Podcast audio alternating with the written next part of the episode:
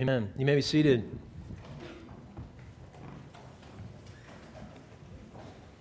Well, good morning.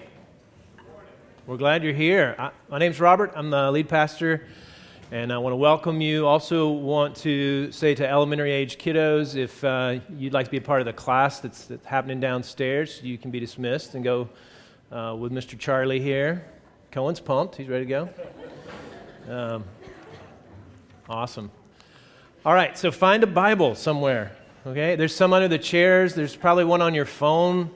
Um, we're going to talk about Deuteronomy 10. You just heard this read. And if you haven't been with us, we've been spending several weeks in the book of Deuteronomy. This is a great day to start fresh because there's a recap, really, of Deuteronomy in Deuteronomy 10.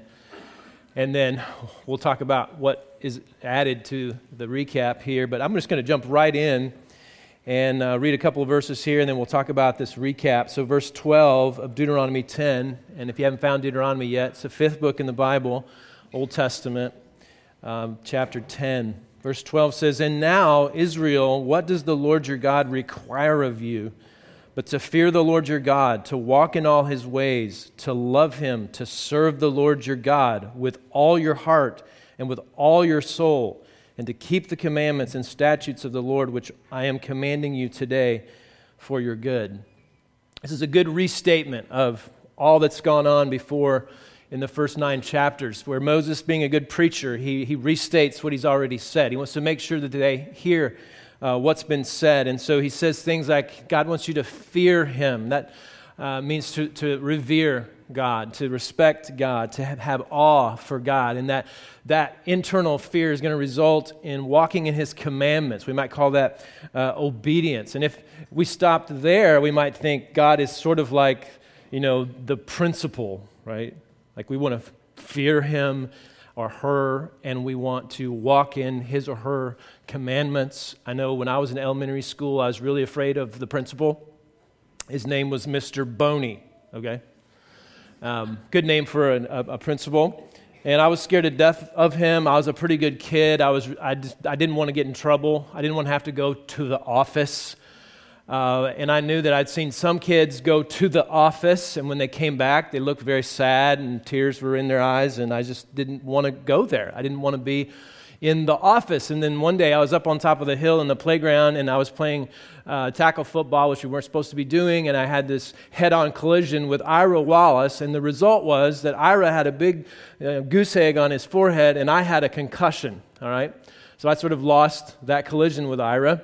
And that meant I had to go to the office, okay? And I was scared to death. I didn't want to go to the office. But it turned out that when I got there, Mr. Boney was a nice guy.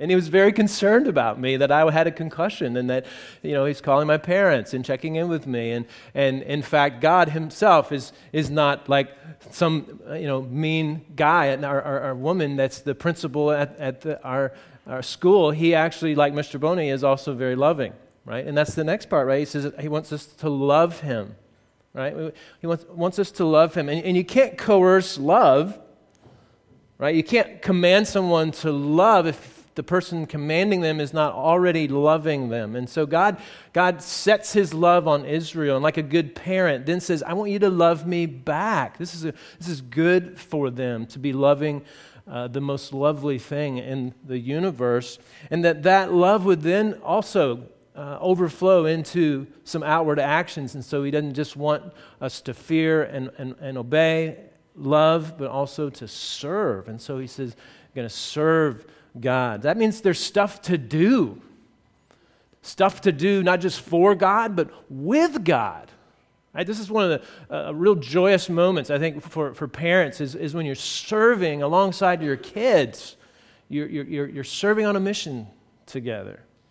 And so he's recapping the, the, the, the, the things that God expects, the things that he's wanting from his people to, to fear, to obey, to love, and to serve. And then all this springs up from the heart. Right? This is, this is the, the centermost part of you.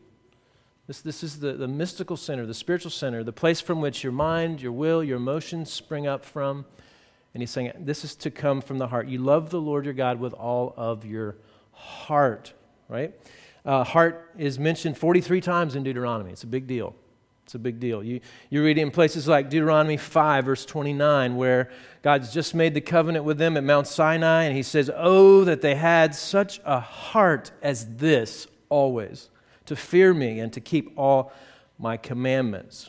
Right? So he, he wants this, the fear, the love of God, all, all this to come from their very center. Then in the very next chapter, Deuteronomy 6, uh, after he's given the, the Ten Commandments, all the thou shalt nots, then he gives them a, a thou shall, and thou shall is you shall love the Lord your God with all your heart. He wants this to come from the heart. So, pretty simple. From a good heart comes good actions, and this is how you're going to fulfill the covenant expectations. And how could you do anything else? Right? Think about verses 14 and 15 in Deuteronomy 10. Behold, to the Lord your God belong heaven and the heaven of heavens, the earth with all that is in it. Yet the Lord set his heart in love on your fathers and chose their offspring after them, you above all peoples, as you are this day. It's a beautiful, beautiful picture of both the, the transcendence of God, right? Like He owns everything, both in the seen and the unseen. That's what He's talking about when He says the heaven above the heavens. But this one who owns everything, who is sovereign over all that is seen and unseen, has come down and He has set His love on the people of Israel. So, what else would your heart do than to love God and fear God, right? With all of your heart. Yet, we know that Israel fails miserably at this. I mean, within 40 days of the covenant that they make at Mount Sinai, they are bowing down to a golden calf and saying to the God that's represented in the calf, You are the God who has brought us out of Egypt. They fail miserably. And so, what we want to ask ourselves is what is the root of that problem? What's the remedy to that problem? And what will be the result of a people that have experienced that remedy? Okay, that, that's, that's the outline of the sermon. What's the root of the problem? Both, both that Israel has with their hearts, uh, what's the remedy to that problem with their hearts? And what will be the result? The resulting people that will come out of those that have received that remedy. So the root is that really humans have a spiritual heart disease. And that's become apparent throughout Deuteronomy. You hear little, little, little blips here and there in Deuteronomy 5, uh, 9 5. Not because of your righteousness or the uprightness of your heart are you going to possess their land. You can hear it where it's like, your heart is not upright, your heart is not righteous. Uh, Deuteronomy 11 16. Take care lest your heart be deceived and you turn aside and serve other gods and worship them. Seems to be this propensity of the heart to be bowing down to other gods and worshiping them. The prophet Jeremiah probably gives the best summation of our problem of, in our heart. Uh, 17.9 of, of the book of Jeremiah. The heart is deceitful above all things and desperately sick. Who can understand it? This is Israel's problem. This is our problem. We have a spiritual heart disease. We have a propensity to not behold in our heart the, the God who's sovereign over everything, both seen and unseen, to not appreciate the love that God has set on human beings, even though He is sovereign over all. And the result is we, we, we fail just like Israel. We break promises that, that we made with every good intention right? When they stood there at Sinai and they said, No, God, we, we will follow you. We will obey these Ten Commandments. And they don't, they break them. Uh, one example, just, just a real obvious example, is we see uh, divorce in our country, right? Every 36 seconds, somebody in America has a divorce. Right? We're, we're talking 876,000 divorces every year. I'm fairly certain most of those brides and grooms on their wedding day, as they made those promises, they weren't thinking, well, I know we're going to get a divorce, right? No, they're thinking, no, we are different. We will stay married. This, this is going to be forever? And they spend tens of thousands of dollars to, to make that promise in front of friends and family, and oftentimes before God if they are uh, believers. Uh, but this is not just seen in divorce, right? I mean, uh, parents betray children, politicians betray constituents, friends betray friends. This is a ubiquitous human problem. And again, here is where the root of the problem is that, that the human heart is sick with sin. It's sick with sin. Um,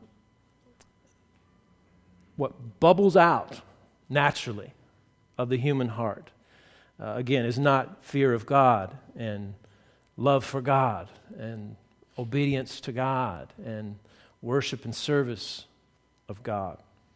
What comes out is the desire to serve self and rebel against God and be unloving toward others. This is what sort of the natural thing that, that bubbles out. And again, we, we've got to deal with the root cause.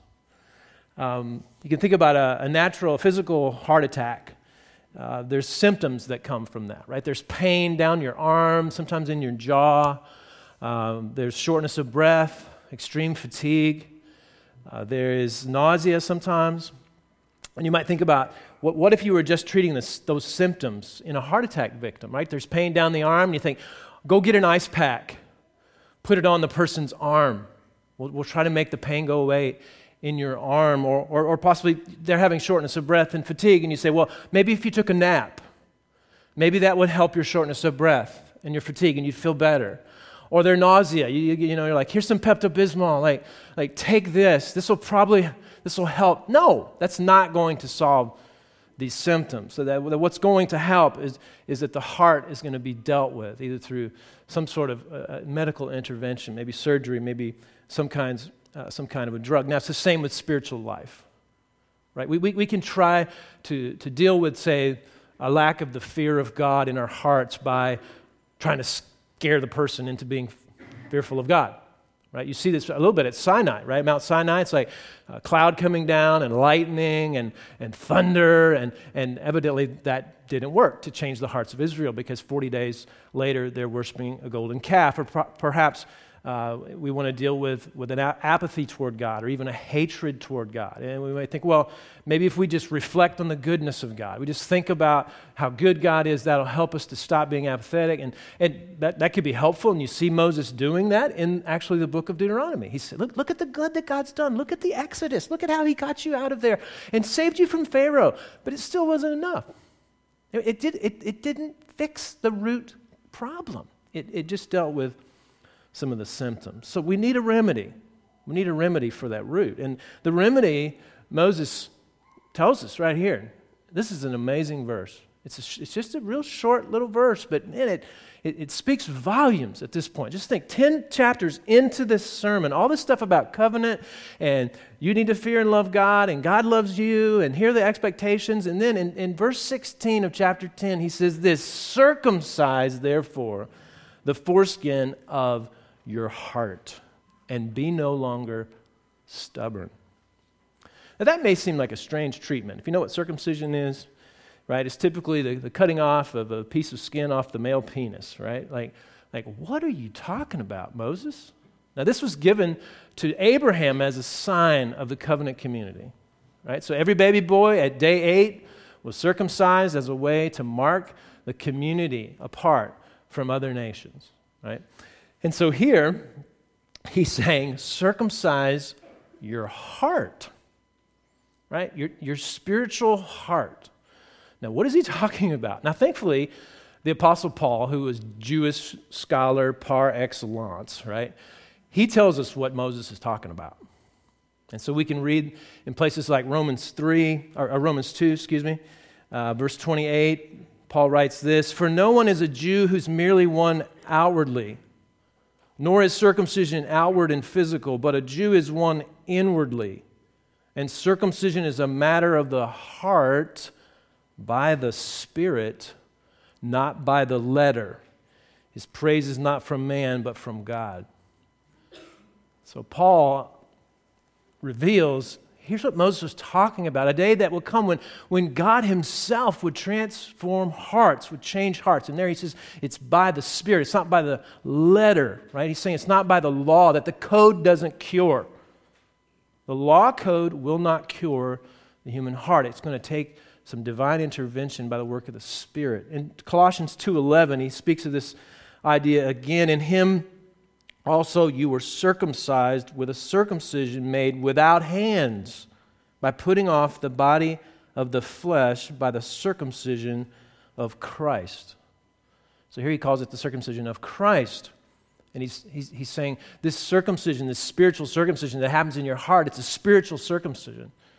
And it's made possible by what Christ does on the cross being applied by the power of the Spirit. And what it does, it, it, it, he says it separates, cuts off the flesh. Now, when he's talking about flesh, he's not talking about physical flesh, he's talking about the indwelling sin that we have as, as fallen human beings. And he's saying this is the way that the heart can be cured, is by the grace of the gospel in Christ through the power of the Spirit. The code doesn't cure, it requires uh, Christ. So we don't like surgery. No one's like, woohoo, let's go get some surgery, right? It's cutting, it's bleeding, it's wounding, but it's healing. It's healing, is it not? Uh, we can't do surgery on ourselves. And I know there's some movies out there where people like do surgery on themselves, but I, I wouldn't recommend it. Um, I tried it. I literally, I tried it. Like I was, uh, this was when we, we first purchased this building, and it was more of a wreck than it is right now. And, and I was over here working on a little window outside the prayer room there, and, and I was trying to, to, to take out a piece of rotten board, and I had a, a, a, a, hammer, and I was hammering on a crowbar. And as I'm hitting it, shards of, of, of like iron are coming out of the crowbar, and it flies into my ear. And so I have like shrapnel in my ear, and so you know what do you do? You go home, you get a razor blade, and you try to get it out. So I'm digging in there, and I'm trying to get it out, and it's not going well. And I eventually realize I need to go to the doctor. So I go to the doctor, and, and he's like looking at my ear. He's like, What happened? I'm like, well, this thing happened with the iron, and then I went home and I tried to get at myself, and he's just laughing. He was just laughing his head out. I can't believe you did that. Oh my gosh. And so, anyway, the story gets longer, and, and I won't go into any more of the, de- the gory details, um, but you can't do surgery on yourself. Okay? and this is true spiritually as well. You cannot circumcise your heart. Right? You, you, you can't through the following of a law code or the participation in a ritual, being moral, ethical, whatever. Like, you, you can't change your heart. It's got to be done by a spiritual surgeon. Right? You, again, listen to Colossians 2 11 through 14. Listen, listen to how Paul describes this. He, again, the verse I just read In him also you were circumcised with a circumcision made without hands, by putting off the body of the flesh by the circumcision of Christ, having been buried with him in baptism, in which you were also raised with him through faith in the powerful working of God, who raised him from the dead. And you, who were dead in your trespasses and the uncircumcision of your flesh, God made alive together with him, having forgiven us all our trespasses by canceling the record of debt that stood against us with its legal demands. This he set aside, nailing it to the cross. He describes what happens when someone has their heart circumcised by Christ in the power of the Spirit. They were once spiritually dead. He says, You were dead in your trespasses, right? You, you were in spiritual cardiac arrest, but through faith in what Christ did for you, right? Like that He was buried, that, that he, he died and was buried and was resurrected, that you then are buried with Him and, and, and, and are then resurrected because of the gospel, right? You are, are made alive. Your heart is changed and transformed. He does that by canceling the debt that you owed because of your sin. And, and, he, and he brings about a, a transformation uh, of, of your heart. So not only are you forgiven of, of the sins you've committed, the sinful condition that you have, but also you're given a, a transformation. And so now, because of God's grace and the power of His Spirit, you can actually fear and love God from your heart.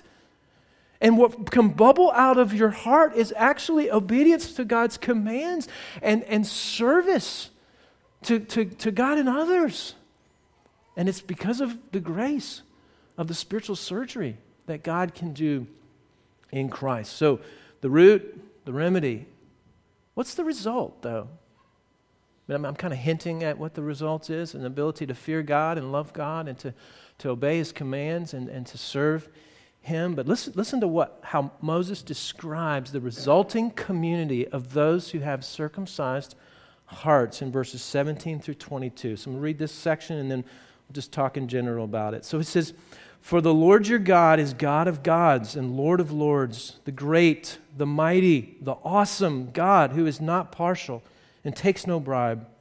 He executes justice for the fatherless and the widow, loves the sojourner, giving him food and clothing. Love the sojourner, therefore, for you were sojourners in the land of Egypt. You shall fear the Lord your God. You shall serve him and hold fast to him, and by his name you shall swear. He is your praise. He is your God who has done for you these great and terrifying things that your eyes have seen. Your fathers went down to Egypt, 70 persons, and now the Lord your God has made you as numerous as the stars of heaven. This is a beautiful description of the new community that God is raising up in the nation of Israel. We might think of it in, in, in this way, in a summary kind of fashion. There's an up component to that new community, there's an in component, and there's an out component. You hear us talk about this every week in, in announcements, right? Worship, connect, and serve. That, that's what we're talking. We want our community to be this up and this in and this out kind of a community.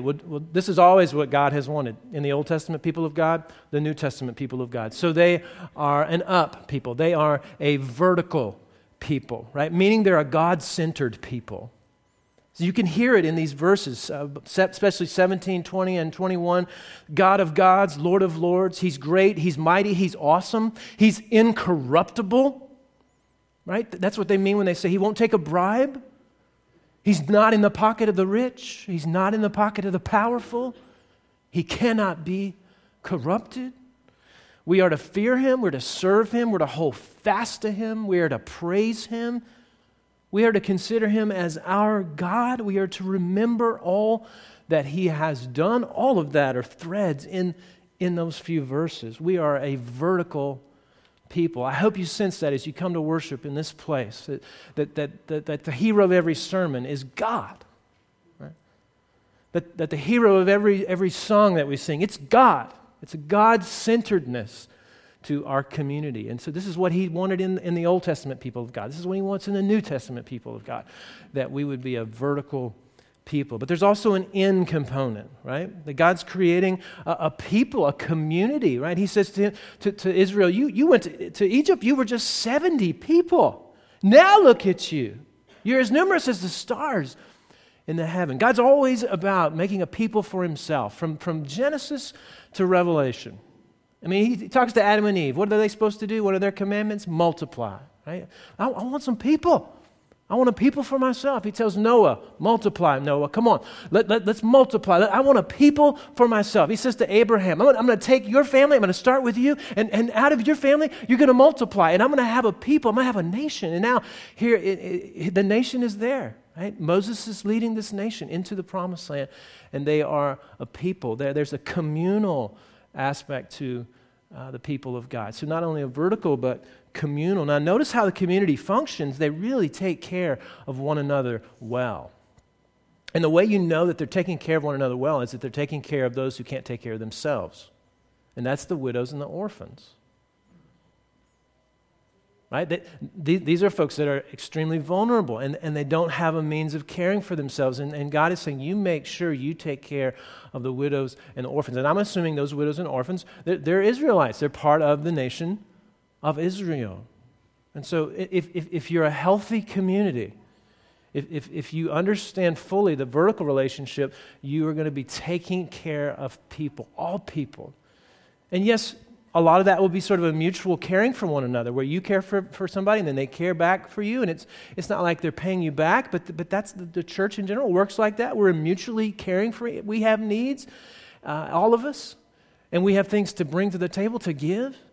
Uh, but but it, it, you know that, that the community is working well when they're reaching out to and loving those who cannot care for themselves. And so the, this people of God is to be uh, communal, but it's also to be missional. So not only is it vertical and communal, but it's missional, it has an out component to it. So when he says in verse 18, he executes justice for the fatherless and the widow and loves the sojourner, giving him food and clothing. Love the sojourner, therefore, for you were sojourners in the land of Egypt. They're, they're, they're not only executing uh, social justice for those that are inside of Israel. They're uh, giving social justice to those who are outside of Israel. And a sojourner, the word we might use is like an immigrant, right? They're from another country, they're from another people group. And, and, and, and here they are, they're inside Israel. And, and I want you to see that because when you're looking at the annihilation of the Canaanites, you start to think, oh, th- th- this is like sort of a, a, a, a, you know, Israelites supremacists that are coming in here and, and, and, and they're just hating and killing everyone that's outside of there. But that's not what's happening, right? They're having to, because things are so bad in, in humanity, to set up a new nation and to sort of wipe out folks in a particular geographic location. But once they get established, they have a missional component, they have an outward looking component. And so they're caring for the sojourners, right? These folks that, that are from the outside that have come in to live uh, among them. And they're not just to care for them, they're to love them. Think about that. He's commanding them not just to, to, to, give, to pity them, sort of to, to give alms to the poor. Say, I want you to love them. And partly because as they're being loved, they are being swept up in the vertical worship life of Israel. And as you read through of some of the descriptions of what uh, they're supposed to do with sojourners, is that they're, they're, they're celebrating Passover with the sojourner. They're inviting them into their story. They're inviting them into the, the story of God. Uh, they are to give the sojourner a Sabbath. They're supposed to ha- let them rest and worship. And so they're sweeping them up into the vertical relationship of, of Israel, both uh, those that are a part of Israel, that are in, in, their, in their communal kind of life, but, but then there's also this missional, outward looking uh, life. This is an amazing vision of social justice especially in the ancient world. Everyone in the ancient world is ethnocentric. Everyone in the ancient world only cares about their people. And partly it's because of their understanding of their God, because their God is ethnocentric too. The ancient gods were attached to a particular people in a particular geographic location. And so they really didn't care about anybody else outside their location. So, this vision, in the context of the ancient world, it, it's stunning what God is saying to his people to not just care for the sojourners, but to actually love the sojourners. He does not want them to be Jewish supremacists, right? This is not what he's establishing in the Holy Land. So, Evidently, they're being told and commanded these things because they will be tempted to become supremacists. And we've heard a lot about supremacists in the, in the last few months, uh, namely white supremacists that have been in the news and have been uh, protesting and, and, and, saying all kinds of horrible things uh, against people of uh, other races. And you think through that, you think, well, what if we could give, do a spiritual autopsy on a white supremacist, what will we find if, if, we, if we opened up the spiritual chest, so to speak, and we, we're doing an autopsy on the heart, and, the, the first layer we'd see hate. And we kind of smell the putrid smell of that hate. But as we, as we, as we move down a couple more layers and we cut a little deeper, uh, we would see self interest. Right? We, would, we would see a, a, a prioritizing of interest, of self, and of a particular people group, and that that self interest is defining them as a person, it's defining them as a, as a community. Uh, Arthur Kemp, in his book March of the Titans A History of the White Race, says this racial identity can be defined as the conscious recognition that one belongs to a specific race, ethnicity, or culture, and with that comes certain obligations toward their own welfare. That what's underneath that hate, that racism, is self interest. Now, if we cut a little deeper, we go up under there another, another layer, what we're going to find is atheism. At least functional atheism. Now, they may give lip service to some kind of a God and some kind of a faith, but what you have is a functional atheism. This is, this is what I mean. What, what you hear and what they say and the things they chant is there's an entitlement, right? They're entitled to more. They're not getting a fair shake. They're saying immigrants are stealing our jobs, right? That they, they feel like they're entitled to particular jobs and, and, and those are, are being taken uh, from them. Now, now, think about this. What, what they're saying is, is that there is not a God who is good and powerful and can actually uh, provide what's needed. That, that they have to scratch and to control and to manipulate to try to get what they're entitled to. There's also fear, right? You hear that in the chant, You will not replace us, right? I, now, I've got bad news for them. Uh, only one seventh of the planet is white, so I think we've already been replaced, okay? But that's a whole, that's a whole other uh, issue. Um, but what they're saying, right, is, is that they're fearful that what they have is going to be taken away.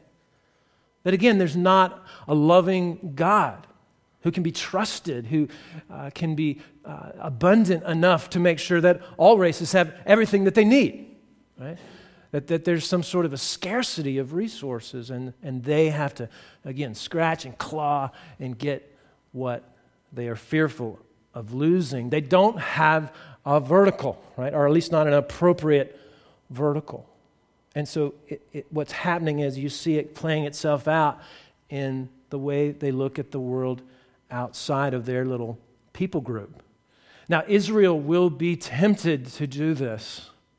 Now, think about it. They've been enslaved in Egypt for 400 years. They've been wandering around in the desert for 40 years. They have taken over the promised land at risk to themselves and their families. They have gone against some really, really scary people. And, and they've been able to get that land and grasp it, right? And now the temptation would be to be entitled to that land and to be fearful that that land is going to be taken away from them. And God will have none of it. He will have none of it. He will not allow them to feel entitled or to be fearful that what they have is going to be taken away from them. What He wants them to be thinking in their hearts as they live in this vertical relationship with God is that everything they have has been received as a gracious gift from God. You, you hear that in, in places like Deuteronomy 8, where He says, Beware lest you say in your heart, My power and the might of my hand have gotten me this wealth. You shall remember the Lord your God, for it is He who gives you power to get wealth, that He may confirm His covenant that He swore to your fathers as it is this day. He's like, Don't you think that, that, that your hard work and that you're, you're somehow entitled to what you have? But the second thing He wants them to, to understand is that if they've received from a generous God that they should then, in His name, be generous to others. Right? Places like Deuteronomy 15 7, later on in the book, he'll say, If among you one of your brothers should become poor, in any of your towns within your land that the Lord your God is giving you, you shall not harden your heart or shut your hand against your poor brother. And we know that that included also the sojourner. So if you have received freely from a generous God, then give abundantly to those who are in need, both those in the community of Israel and those outside the community of Israel. But again, as human beings, we will never naturally think that way. We have to have a circumcision of the heart. What bubbles out of us naturally is self interest. It, it is not to worship and praise and thank a generous God and to express that then by being generous to other people.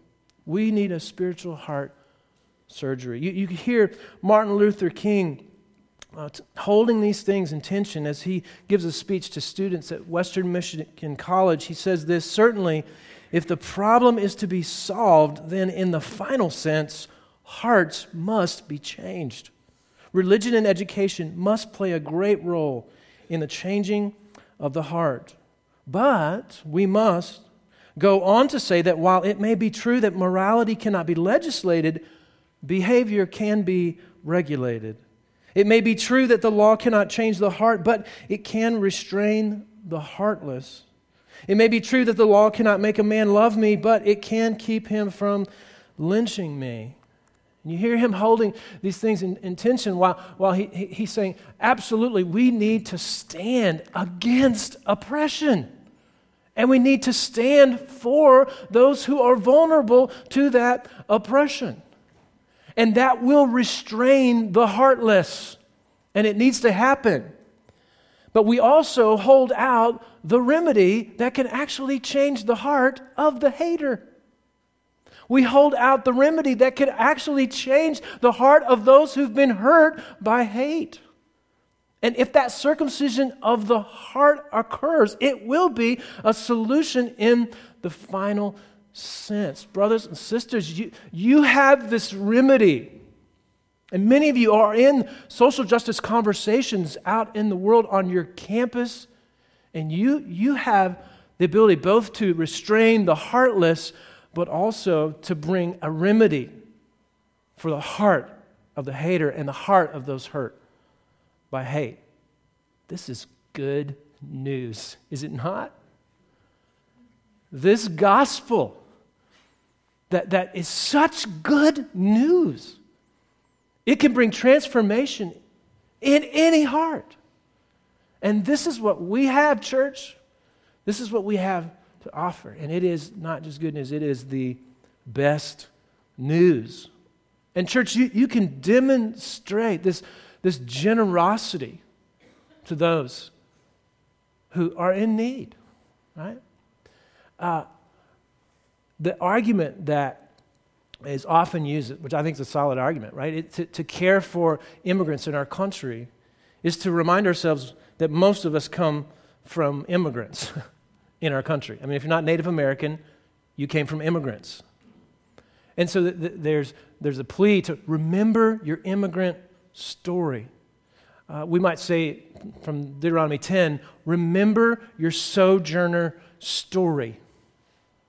And as, as Christians, we remember our sojourner story. We remember that every time we come to this table.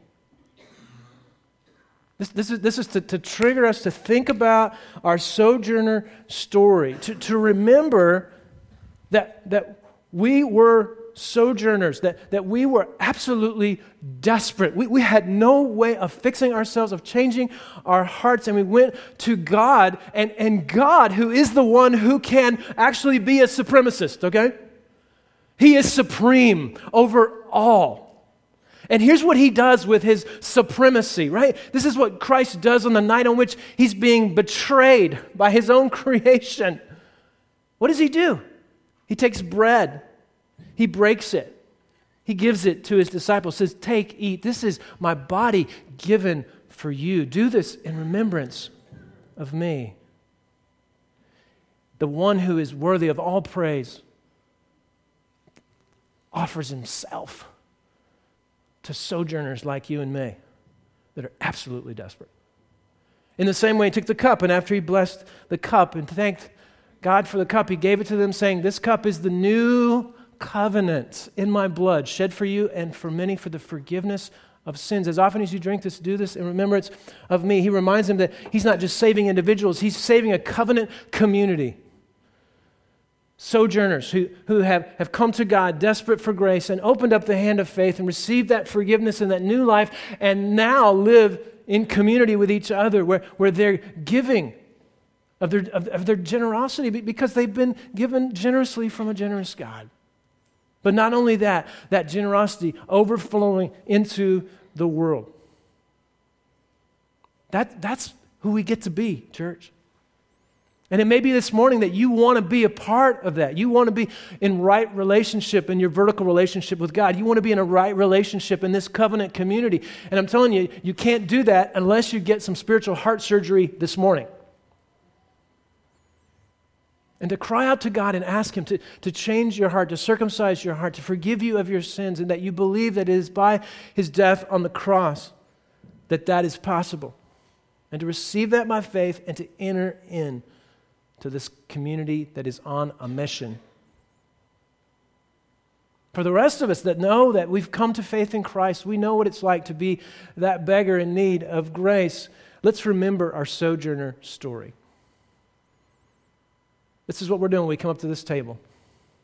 And it, and it, and it should humble us and it should empower us, right? To humbly stand for those who are vulnerable, to stand against those who are oppressing. But we do it, we do it humbly because we, we know that in our heart of hearts, without Jesus, we would be self supremacists. But by God's grace and the power of His Spirit, He makes our heart new. And that comes from the gospel. Amen?